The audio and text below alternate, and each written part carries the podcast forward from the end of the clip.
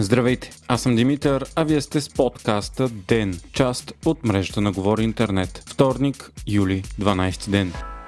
Вчера в дългоочаквано събитие НАСА показа първата снимка на най-мощния в историята на човечеството телескоп Джеймс Уеб. На изображението се виждат първите галактики, формирани малко след големия взрив преди тринайсет цяло и осем милиарда години. Самият галактически куп на снимката обаче е такъв, какъвто е бил преди четири цяло и шест милиарда години. Най-далечното и най-старото изображение на Вселената, което хората някога са наблюдавали, бе показано на специално събитие лично от президента на САЩ Джо Байден. Случилото се е меко казано вълнуващо и се смята за връх на човешката наука. Телескопът Джеймс Уеб тепърва ще събира вълнуващи данни от милиарди години назад във времето, които трябва да отговорят на въпросите за произхода на Вселената. Следващите изображения, които ще бъдат показани, ще върнат времето дори още повече, до тринайсет цяло и пет милиарда години. Показаното изображение е и най-доброто и подробно инфрачервено в историята. Телескопът работи именно в инфрачервения спектър.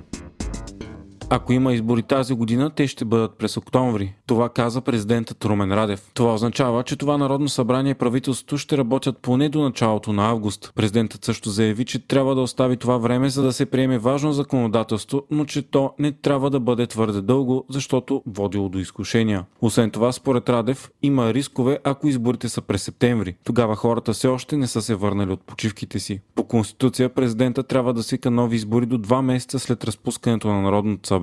След като се знае, че ГЕРБ ще върнат мандата, Радев ще направи консултации с останалите партии за това на кого да връчи третия такъв.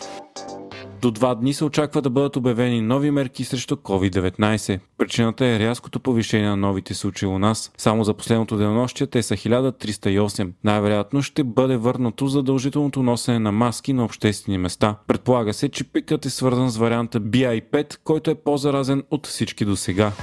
Хърватия преодоля всички пречки за влизане в еврозоната, след като днес съветът на финансовите министри на ЕС прие последните три решения, необходими на най-скорошната членка на Съюза да приеме еврото от първи януари две хиляди двайсет и трета година. Междувременно еврото се изравни с долара за пръв път от двайсет години насам и днес едно евро се търгува за едно цяло нула нула нула два долара. От началото на годината еврото е паднало с дванайсет процента спрямо долара. Сигурен сигнал, че европейските икономики страдат тежко от войната в Украйна. Друга причина са очакванията Федералният резерв на САЩ да повиши лихвите по-бързо и рязко, отколкото Европейската централна банка.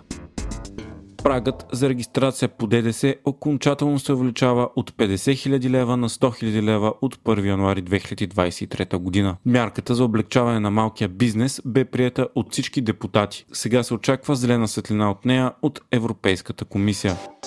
Вие слушахте подкаста ДЕН, част от мрежата на Говори Интернет. Епизода водих аз, Димитър Паниотов, а аудиомонтажът направи Антон Велев.